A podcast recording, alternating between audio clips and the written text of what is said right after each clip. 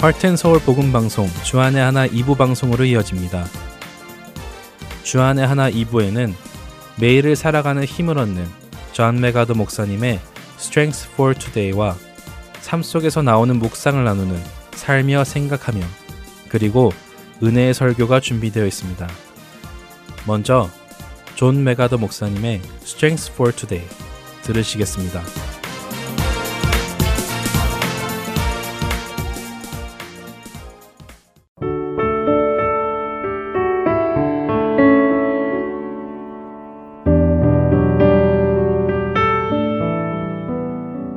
애청자 여러분 안녕하세요. 존 맥아더 목사님의 Strength for Today 진행의 유사랑입니다. 하나님은 우리가 이 땅에서 견디는 고난이 훗날 하늘나라의 상으로 이어진다고 말씀하십니다. 우리가 오늘 이 땅에서 견디고 이겨내는 시험들이 어떻게 하늘나라 상급과 연결이 될까요? 오늘 Strength for Today의 제목은 시험이 주는 교훈, 하늘에서의 더 큰 상입니다.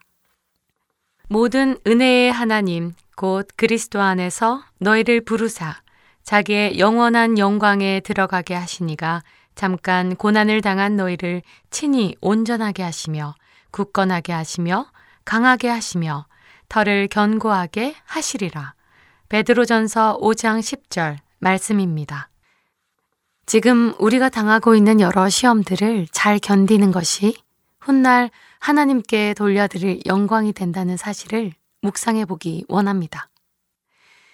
이 세상에서 우리에게 주어지는 환난과 시험을 통해서 우리는 인내를 배우게 됩니다. 하지만 우리가 배운 그 인내가 장차 하늘나라에서는 쓸데가 없습니다. 하늘나라에서는 인내가 필요하지 않기 때문입니다. 그렇기 때문에 인내 자체가 우리가 시험을 통해 얻는 궁극적인 목적은 아니라고 생각합니다. 그렇다면 하나님께서 우리로 시험을 통해 깨닫기 원하시는 교훈은 무엇일까요? 하늘나라에서도 필요할 그것은 무엇일까요? 그것은 바로 오늘 우리가 겪는 고난이 훗날 하늘나라에서 하나님을 영화롭게 하는 데에 필요하다는 것입니다. 요한계시록 4장 5장 말씀처럼 하늘에서 우리는 하나님을 경배할 것입니다. 또한 디모데후서 2장 12절의 말씀처럼 우리가 참으면 또한 함께 왕 노릇 할 것입니다. 다시 말해 지금의 여러 환난과 시험들을 잘 견딤으로써 우리는 장차 영생에서 받을 큰 상을 기대할 수 있다는 것입니다. 시험을 이김으로써 받는 하늘의 상은 우리가 하나님을 얼마만큼 영화롭게 할 수 있는지와 직접 관련이 있습니다. 이것은 곧 주로 인한 현재의 고통과 시련의 견딤이 클수록 훗날 우리가 하나님께 돌려드릴 수 있는 그 영광도 더욱 커진다는 것이지요. 마태복음 20장 20절에서 23절의 말씀을 보면 예수님이 제자들과 사역을 하시는 중에 형제 야고보와 요한이 예수님께 그들의 소원을 말합니다. 이 둘은 하늘나라에서 가장 큰 특권의 자리, 곧 주님의 우편과 좌편에 자신들을 앉혀달라고 합니다. 이때 당시 야고보와 요한은 영생에서 우리가 받을 상에 대한 개념 그 자체는 알고 있었지만 그 상을 어떻게 해야 받을 수 있는 것인지는 이해하지 못했던 것 같습니다. 그래서 예수님은 야고보와 요한에게 훗날 하늘에서 그러한 높은 위치에 오르기에 앞서 먼저 당신이 마시려는 고난과 죽음의 그 잔을 그들이 마실 준비가 되어 있는지를 물어보시지요. 이 말씀은 시험을 견디는 것과 앞날의 영광된 자리에 오르는 것이 직접 연관되어 있음을 뜻합니다. 알다시피 예수님은 십자가의 고난을 이겨내시고 하나님 아버지의 오른편, 즉 가장 높은 위치에 오르실 수 있었던 것입니다. 오늘의 말씀을 우리의 삶에 어떻게 적용할 수 있을까요?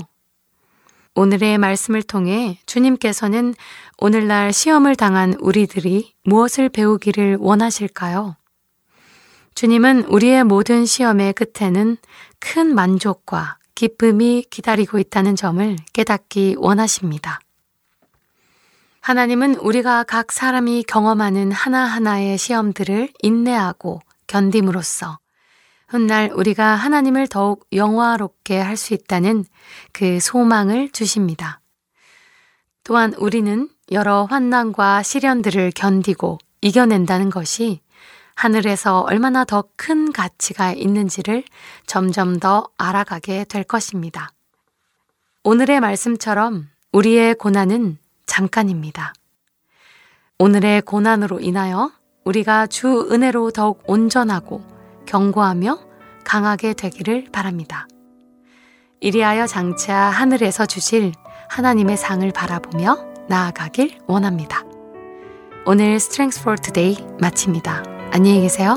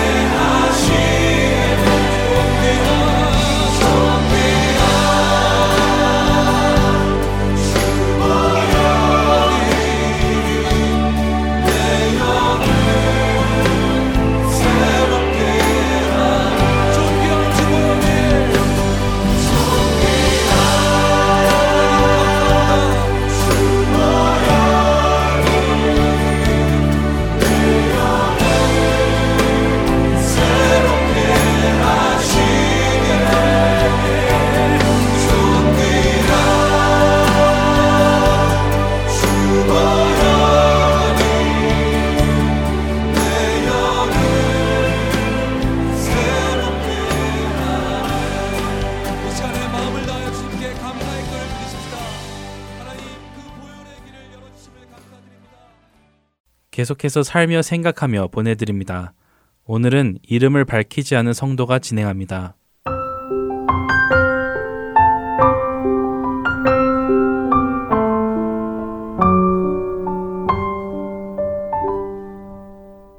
어느 늦은 밤 집으로 가는 길이었습니다. 좌회전을 하려고 큰 길의 가운데에서 안전할 때까지 기다리고 있었습니다. 그런데 갑자기 제 앞으로 차 한 대가 다가오더니 제 차 앞을 들이받고는 방향을 틀어 유턴을 하는 듯 했습니다. 처음 경험하는 사고라 너무 놀라서 순간적으로 이게 무슨 일인가 하는 생각이 들며 무엇을 어찌해야 할지 몰랐지요. 그런 와중에 저를 친 차를 계속해서 주시하는데 놀랍게도 차는 여전히 아주 천천히 움직이고 있는데 차 오른쪽 승객석에 문이 열리더니 한 여성이 운전석으로 달려가서는 문을 열고 들어가는 것이 보였습니다. 지금 무슨 상황인가 이해가 되지 않았습니다만 곧바로 근처에 있던 경찰이 사고가 난 것을 보고는 다가와서는 차를 길 옆으로 세우라고 하였습니다.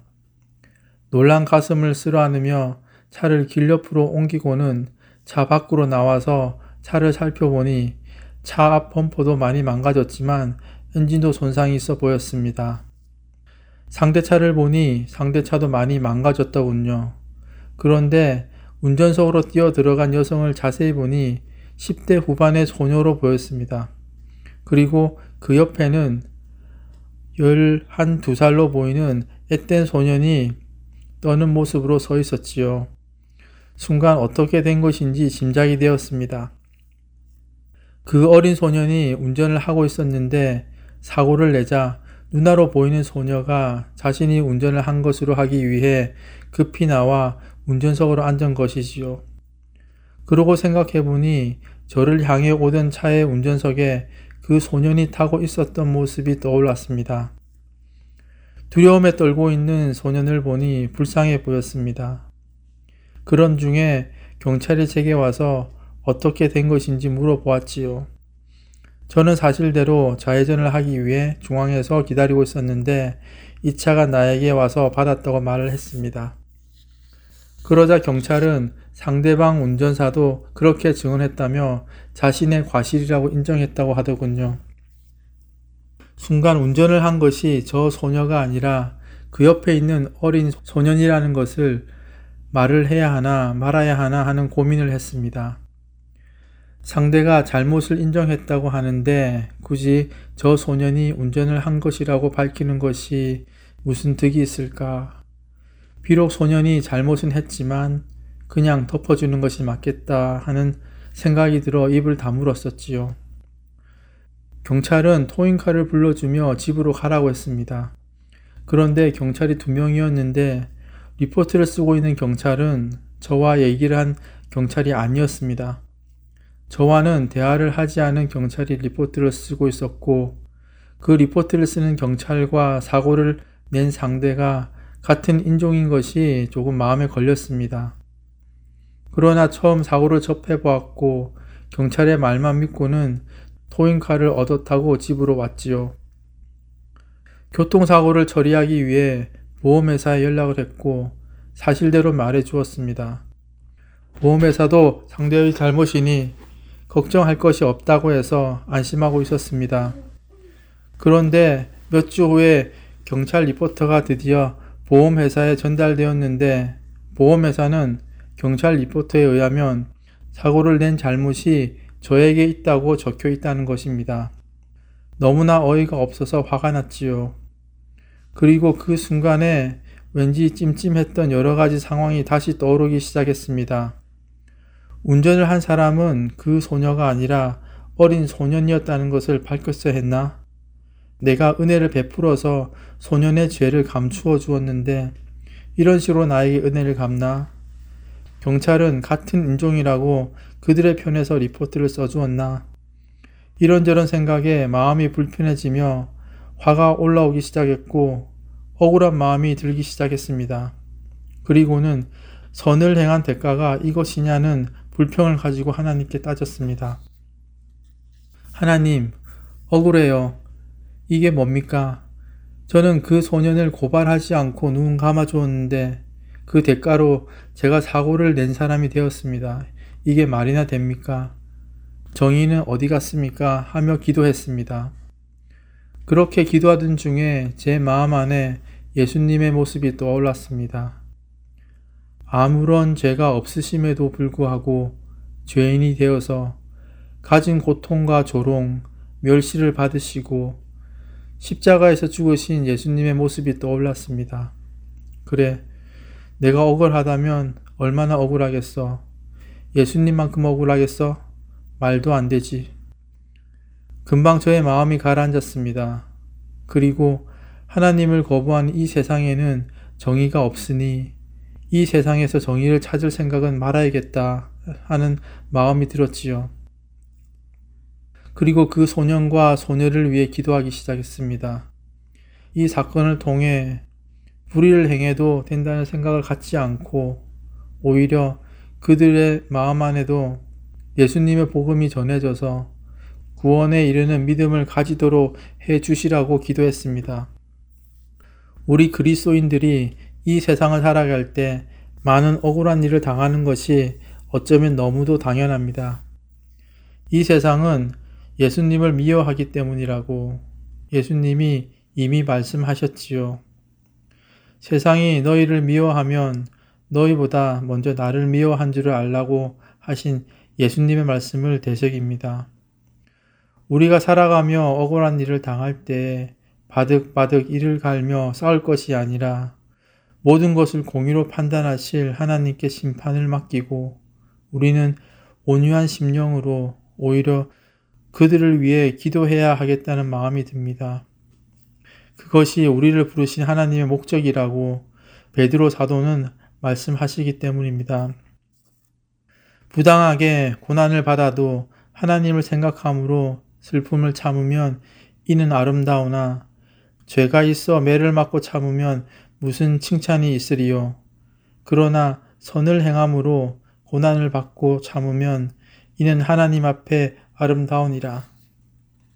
이를 위하여 너희가 부르심을 받았으니 그리스도도 너희를 위하여 고난을 받으사 너희에게 본을 끼쳐 그 자취를 따라오게 하려 하셨느니라. 베드로전서 2장 19절에서 21절 말씀입니다. 예수님의 자취를 따라 살아가는 우리가 되기를 기도합니다.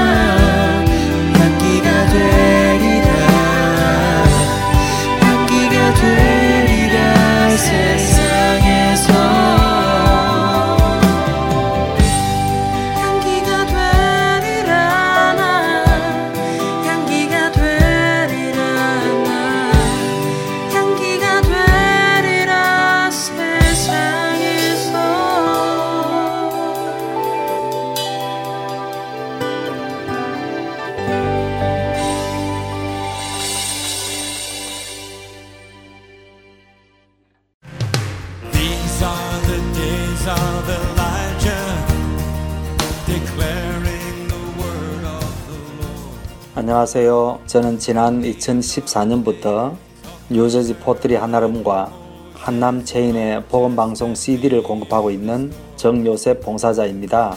믿지 않는 분들에게는 예수님의 복음을, 믿는 자들에게는 생각과 마음을 지킬 수 있도록 도와주는 복음방송이 정말 얼마나 감사한지 모릅니다. 우리 주님께 찬양과 영광을 돌려드립니다. 감사합니다. 안녕하세요. 저는 오하이오의 펠본에 있는 한국 마켓과 영식당 그리고 콜럼버스에 있는 풍민식당과 사라가 식품점에 복음방송의 CD를 비치하고 있습니다. 하나님께 복음을 전하는 작은 일에 사용하여 주심을 감사드립니다. 그런즉 저희가 믿지 아니하는 일을 어찌 부르리요 듣지도 못한 일을 어찌 믿으리요 전파하는 자가 없이 어찌 들으리요 보내심을 받지 아니하였으면 어찌 전파하리요 기록된 바 아름답도다 좋은 소식을 전하는 자들의 발이여 함과 같으니라 복음 전파 사역의 동역자가 돼 주시겠습니까? 내일이 아니라 바로 오늘입니다. 할텐 서울 복음 선교회로 전화 주십시오. 전화번호는 602-866-8999번입니다. 소식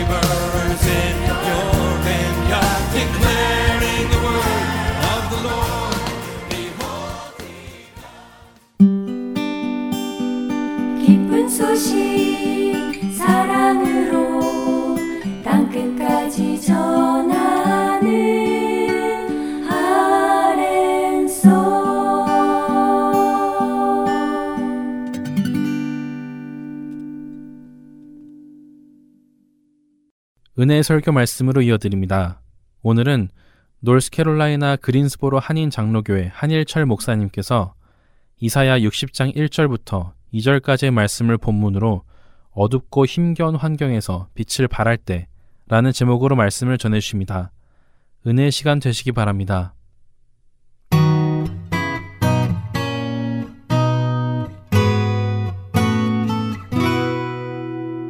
구약성경 이사야서 60장 1절과 2절 말씀 되겠습니다. 제가 가지고 있는 구약성경 1041페이지 구약성경 이사야서 60장 1절과 2절 말씀 여러분이 가지고 온 성경을 펴서 같이 읽도록 합니다. 오늘 설교 제목은 어둡고 힘겨운 환경에서 빛을 발하라 입니다. 찾으신 줄 알고 이사에서 60장 1절과 2절 말씀 같이 봉독합니다. 시작. 일어나라 빛을 발하라. 이는 너의 빛이 이르렀고 여호와의 영광이 내 위에 임하였습니다. 보라 어둠이 땅을 덮을 것이며 깜깜함이 만민을 가리려니와 오직 여호와께서 내 위에 임하실 것이며 그의 영광이 내 위에 나타나리니 아멘. 살아계신 하나님의 말씀입니다. 얼마 전 한국에서 있었던 일입니다. 비행기 착륙 직전 700피트 상공에서 어떤 사람이 항공기 출입문을 열었던 황당한 사건이 있었습니다. 아마 여러분도 뉴스를 통해서 아실 줄 압니다. 문이 갑자기 열리다 보니까 엄청난 센 바람이 비행기 안으로 들어왔죠. 승객들은 몇십 분 동안 심한 공포에 떨어야만 했습니다. 저도 비행기를 많이 타는 편인데 만약에 제가 그 비행기를 탔었는데 그런 일이 벌어졌다. 얼마나 놀랐겠습니까? 이 일로 인하여서 승객들 중에 많은 사람들이 이 호흡 곤란으로 인하여 치료를 받았다고 합니다. 자칫 큰 사고로 이어질 뻔한 아주 황당한 사건이었습니다. 그 사람은 항공보안법에 의해 체포되었고 수년간 감옥에 갇혀 살 것으로 보입니다. 승객이라면 절대로 만져서는 안 될 것이 무엇이냐면 항공기 출입문이죠. 승객이 왜 문을 만집니까? 큰일 나는 거죠. 그런데 왜 열었습니까? 라고 질문하니까 이렇게 답했다고 합니다. 최근 저는 직장에서 실직하여 직장을 잃었습니다. 큰 스트레스를 받았기 때문에 너무 답답해서 빨리 내리고 싶어 비상문을 열었습니다. 저는 그 사람의 행동을 보면서 매우 황당하다고 느꼈습니다.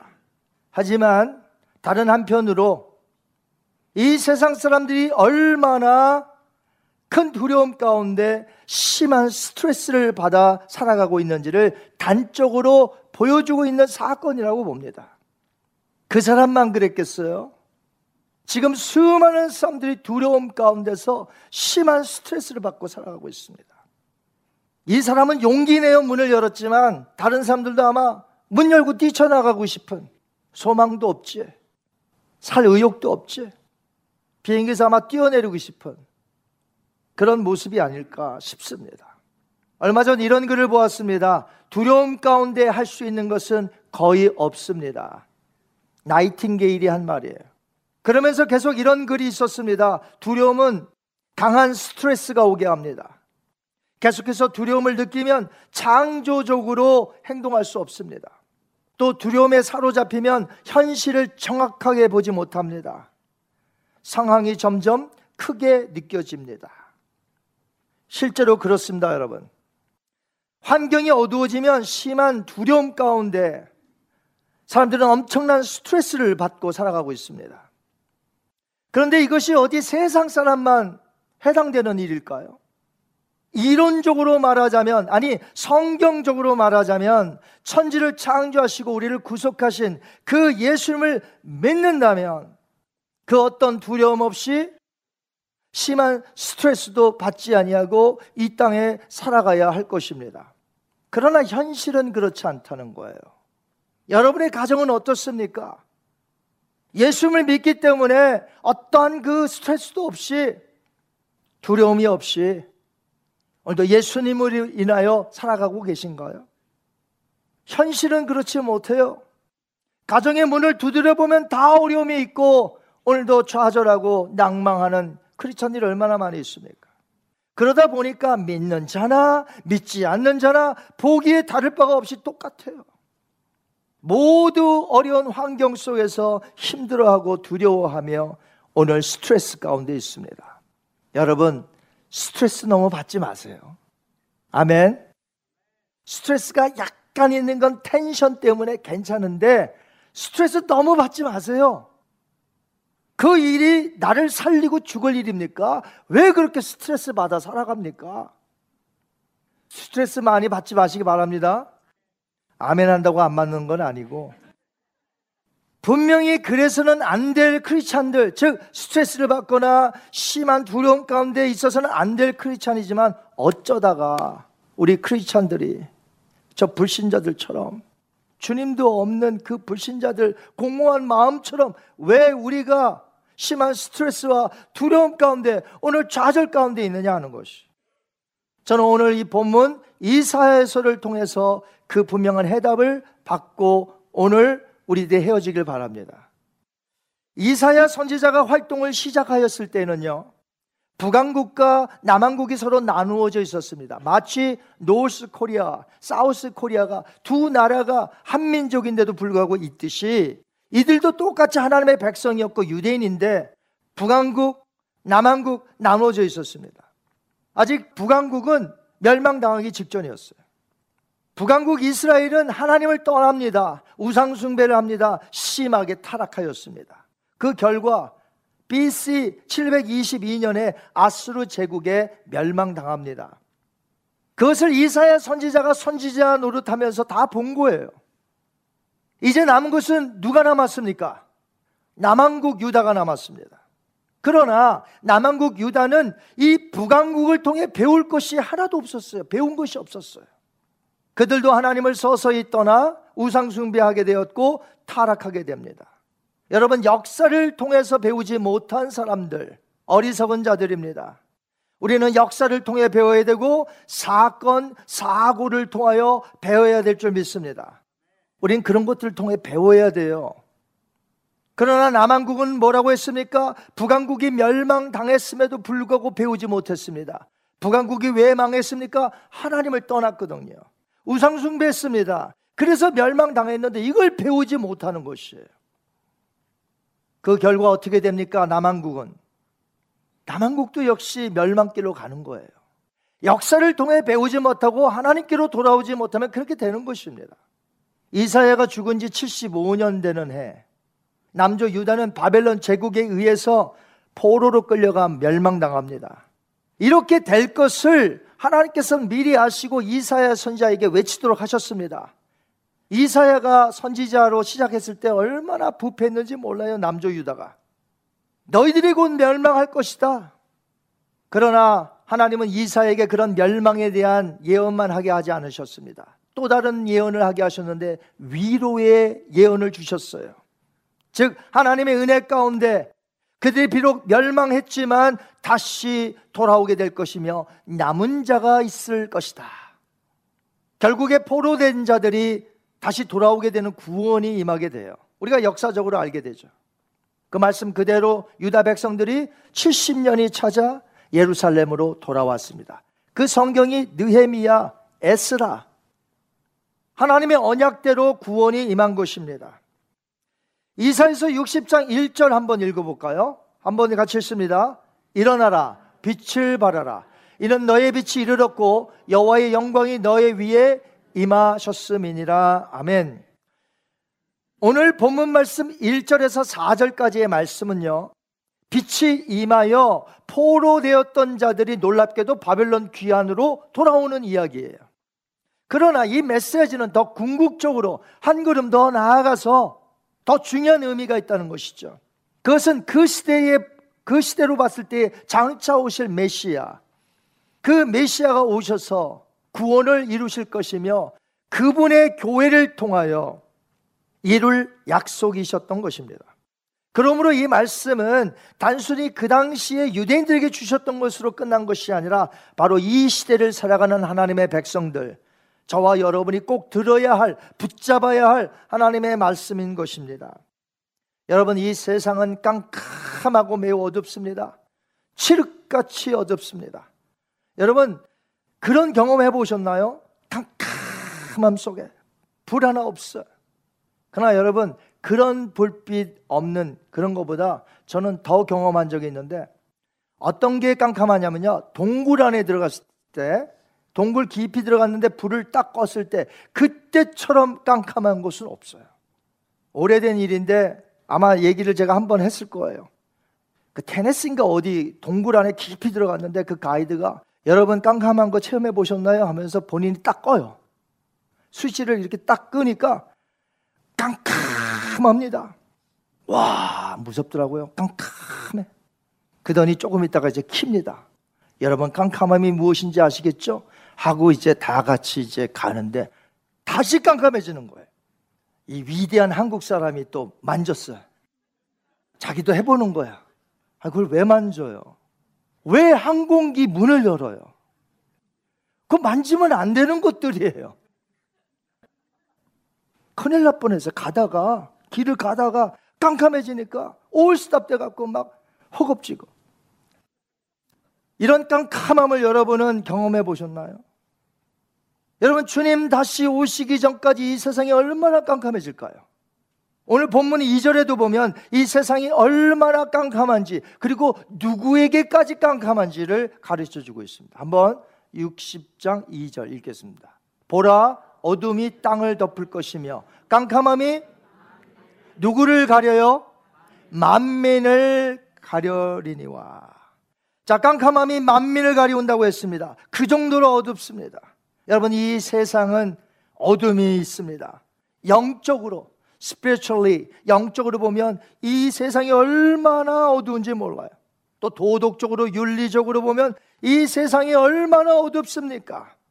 말세가 되면 될수록 더 어두워집니다. 이번에 한국에서 또 어떤 여자가 살인했잖아요. 자기 또래를. 그 트렁크 이렇게 끌고 가는 거 보는데 여러분 보셨어요? 막 어디 놀러 가는 것 같아. 이 트렁크 안에 지금 시신 중에 이렇게 일부가 있는데 아주 그냥 신났어. 어떻게 그럴 수 있을까요? 어떻게 사람 목숨을 그렇게 쉽게 죽이고도 그렇게 뭐 어디 소풍 가는 것처럼 걸어갈 수 있을까요? 어떻게 사람이면 말세가 되면 될수록 더 어두워집니다. 더 이상한 행동들을 합니다. 회개한 일들을 합니다. 유혹하는 자들은 더 많아질 것입니다. 가진 것을 빼앗으려는 사기꾼들이 얼마나 많은지 몰라요. 철석같이 믿었는데 다 빼앗겼어. 사기당한 것이.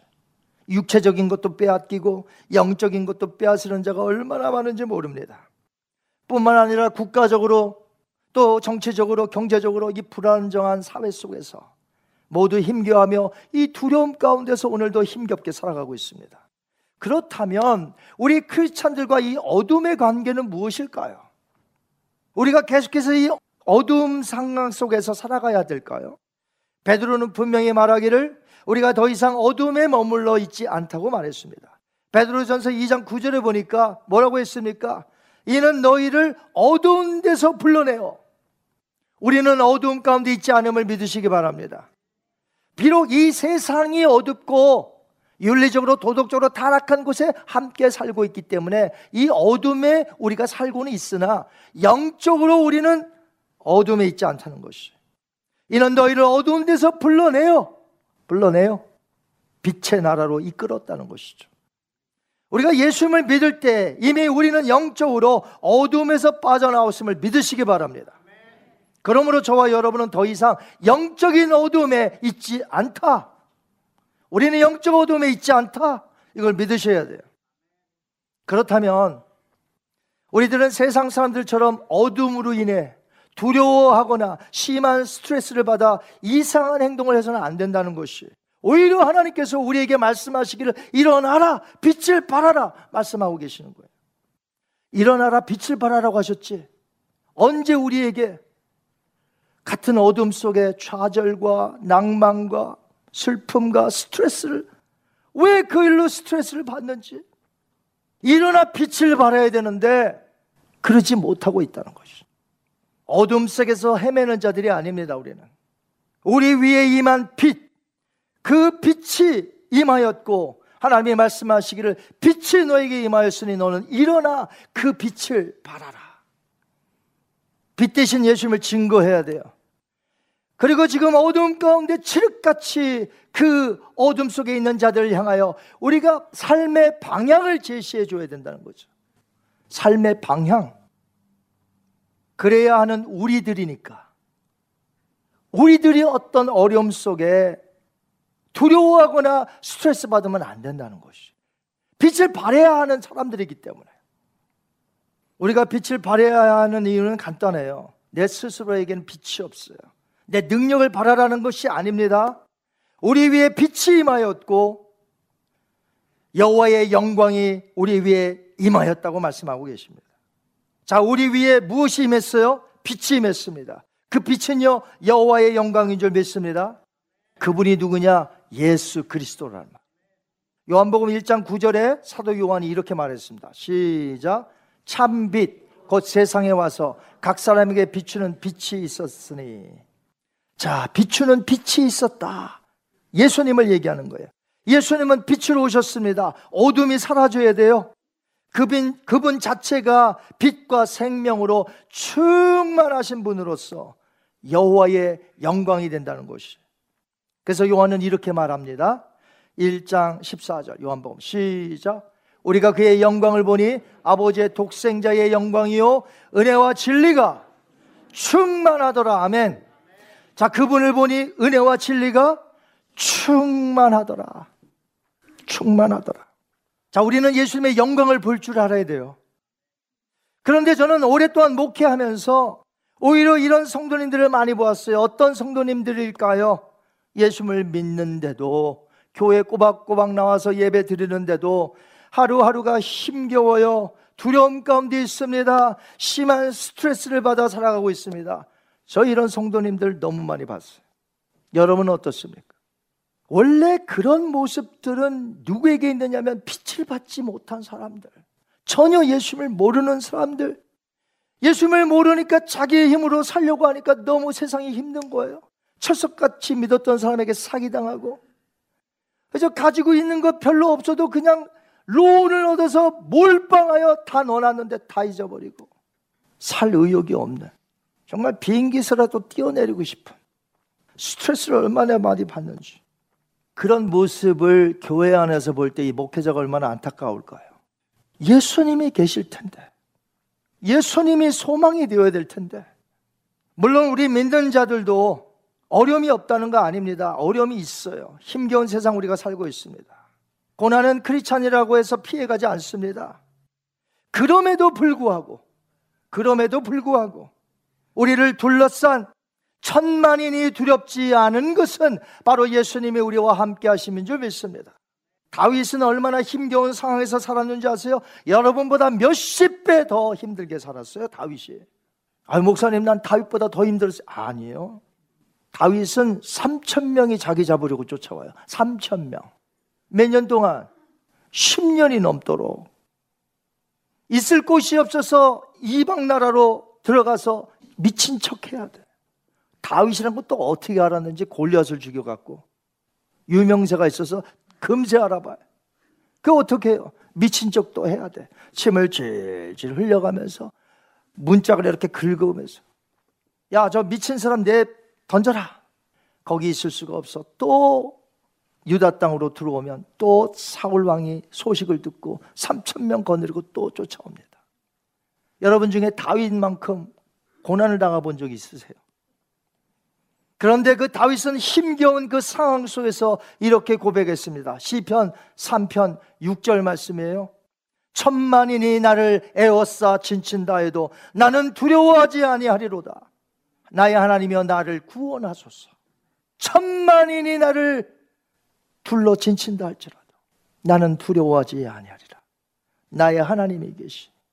세상 사람들은 천만인은 고사하고 두세 사람으로 인하여 오늘 힘겨워 살아가고 있습니다. 빛 대신 예수님이 임한 적이 단 한 번도 없었으니 얼마나 이 세상에 깜깜하고 힘겹게 살겠습니까? 앞은 전혀 보이질 않고 소망은 하나도 없으며 인생을 왜 살아야 하는지 이유를 모르고 갈 길을 몰라 정말 죽을 마실 것입니다. 그런데 만약 우리 크리스찬들이 그런 모습이라면 이 어찌 안타까운 일이 아닐 수 있겠습니까? 우리는 천만인이 나를 에워싼다 할지라도 두려워 말 것은 살아계신 예수님이 나와 함께 하심이라. 그분은 살아계십니다, 여러분. 기억하십시오. 여호와의 영광이 그 빛이 우리 위에 있다는 것. 우리 교회 위에 있다는 것. 여러분 예수님이 어떤 분이십니까? 요한은 말했잖아요. 그분은 은혜와 진리로 충만한 분이다. 마찬가지로 우리도 그분 안에서 충만한 가운데 우리가 일어나 그빛 대신 주님을 만방에 드러내야 한다는 것이죠. 이번 뉴욕 총회는 47회 뉴욕 총회가 모였습니다. 450명 되는 목사님, 사모님, 장로님들이 모였어요. 여러분 이번 주제가 무엇인 줄 아세요? 교회요 예수 그리스도로 충만하라. Church be filled with Jesus Christ. 교회요 예수 그리스도로 충만하라. 어, 이 주제가 얼마나 마음에 와닿는지 몰라요. 그 주제대로 교회들이 하나님의 교회들이 이제는 예수 그리스도로 충만해야 될 줄 믿습니다. 왜 그럴까요? 코로나 팬데믹으로 교인들이 많이 떠나갔습니다. 교회들이 많이 폐쇄됐습니다. 저희 교단에도 650여 교회가 있었는데 제가 세어보니까 여러 교회들이 폐쇄됐어요. 교인들이 떠나서 다시 오지 않습니다. 교회가 문을 닫습니다. 교회가 별것도 아닌 것으로 다툼이 일어나고 싸우고 분립이 되지요. 사실 여러분 그 다툼이 있는 교회 들여다보면 왜 싸웠을까? 뭐 큰 거 가지고 싸웠으면 얘기도 안 해요. 자세히 들여다보고 들여다보고 들여다보면 아무것도 아닌 것 갖고 싸웠어. 그것이 이제 감정의 골이 깊어지고 서로 이제는 막 자존심을 건들리고 싸우다 보니까 그렇게 된 거예요. 두 그룹으로 나뉘어서. 별것도 아닌 거 가지고 다투는 교회. 팬데믹으로 인하여 떠났던 교인들, 그 교회. 사명을 감당해야 되는데 감당하지 못하는 교회. 여러분, 이제는 예수 그리스도로 충만해져야 될 줄 믿습니다. 우리 교회가 예수 그리스도로 충만해지기를 주님의 이름으로 축원합니다. 이번 총회 때에 불렀던 찬양이 하나 있어요. 여러 찬양을 불렀습니다만 이 찬양이 이제 주제곡 같은 거예요. 충만이라는 찬양입니다. 오늘 설교 후에 결단 찬양으로 이 찬양을 부를 겁니다. 예수님으로 충만하네라는 내용이에요. 난 예수로, 예수로, 예수로 충만하네. 세상 모든 풍파도 난 두렵지 않네. 난 예수로, 예수로, 예수로 충만하네.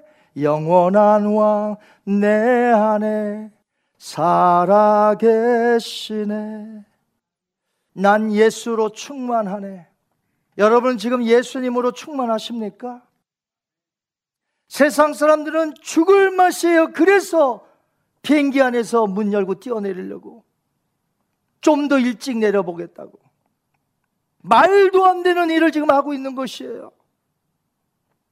그 사람의 마음에 가득 찬 것이 무엇입니까? 이 세상의 사람들의 마음에 가득 찬 것이 무엇입니까? 두려움이에요. 심한 스트레스예요. 여러분은 무엇으로 지금 채워져 있나요? 예수님으로 한 분만으로 만족하며 충만하게 있습니까? 사도 바울은 에베소 교인들을 위하여 이렇게 기도한다고 그랬어요. 저도 이렇게 기도하기를 원해요, 여러분을 향해서. 뭐라고 했습니까? 에베소서 3장 19절에. 하나님의 모든 충만하신 것으로 너에게 충만하게 하시기를 구하노라. 저는 여러분들이 예수 그리스도로 충만해지기를 구합니다. 우리는 빛을 전하는 자들이 되어야 돼요. 열방의 어둠 가운데 있는 수많은 사람들이 지금 예수님께로 나오고 있음을 여러분 보고 계십니까? 우리의 사명. 이사에서 오늘 60장 4절 한번 볼까요? 뭐라고 했는지 시작. 내 눈을 들어 사방을 보라. 무리가 다 모여 내게로 오느니라.